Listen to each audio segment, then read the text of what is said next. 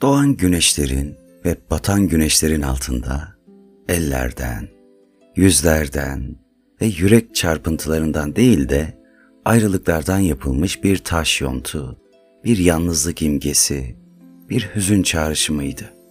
Durduğu yere uçurumlar açan. Herkes geri çekilerek onu öne çıkarmıştı.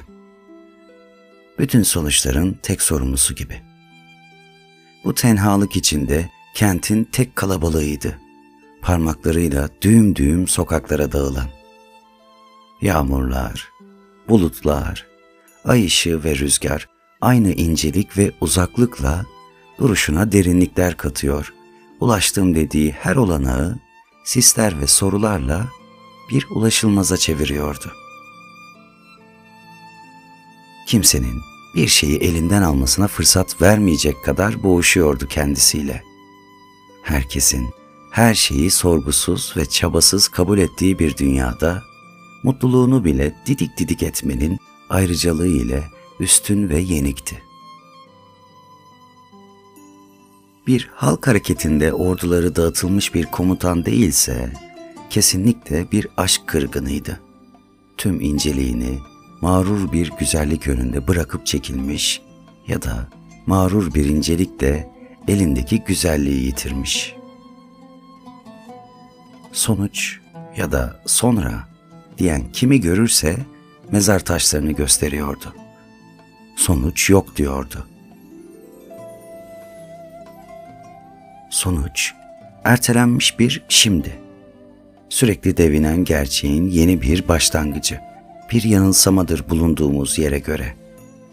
Asıl olan süreçtir ve elimizdeki tek gerçek, biricik şans şimdi, şu an yaşadığımızdır. Bu yüzden tanıma gelmez. Kalıbı ve kuralı yoktur. Aşk gibi, ay ışığı gibi, iğde kokusu gibi. Yaşanır yalnızca.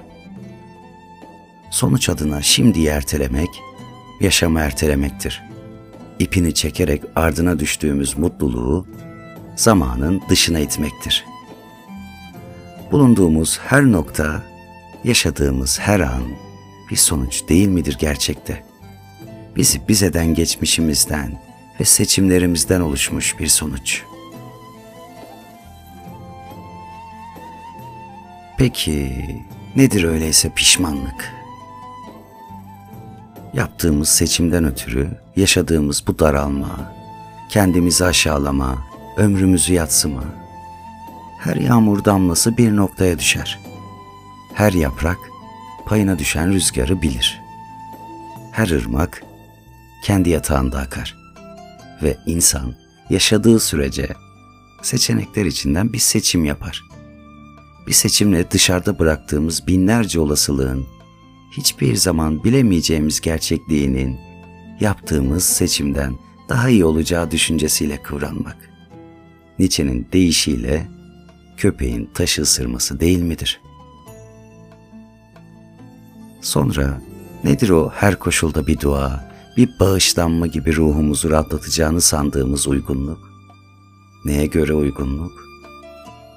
Gerçeğimizin tutuşturduğu isteklerimize göre mi? İsteklerimizin küllendirdiği gerçeğimize göre mi? Uygunluk bir uzlaşma. Ödünler verilerek elde edilen bir uyuşukluktur. İstekleriyle gerçeği örtüşen insanın öyküsü bitmiştir. Bir tek uygunluktan söz edilebilir. Derin bir hazla örtüşen duyguların yarattığı o müthiş esrime, o büyük dinginlikten nesnesiyle duygusu örtüşmeyen dünya, herkesin kalbinde donmuş bir çığlık, kendi kendine öğüten bir değirmen taşıdır. Kırlangıç kanadının gergedan gövdesine uygunluğu, uygunluk mudur? Doğrunun bile kurtaramadığı bir kaba gerçekliği yaşıyoruz nicedir. Haklılık güçlülüğün değil, yenilginin koşulu oldu. Söz, bulanık bir rüzgarla penceremizde savrulan güz yaprakları kadar kederli ve geçerli. İştenlikse bir itik zaman hüznüyle hoyratla süs bir antika artık. Mezat salonlarında görücüye çıkmış. Olsa olsa bir anıdır güzellik. Herkesin bir vakit kirpiklerinde bir rüzgarla yaşadığını sandığı. Sesi kuyularda bir Yusuf çığlığıydı. Önünden geçtiği evlerin ışıkları sönüyordu bir bir.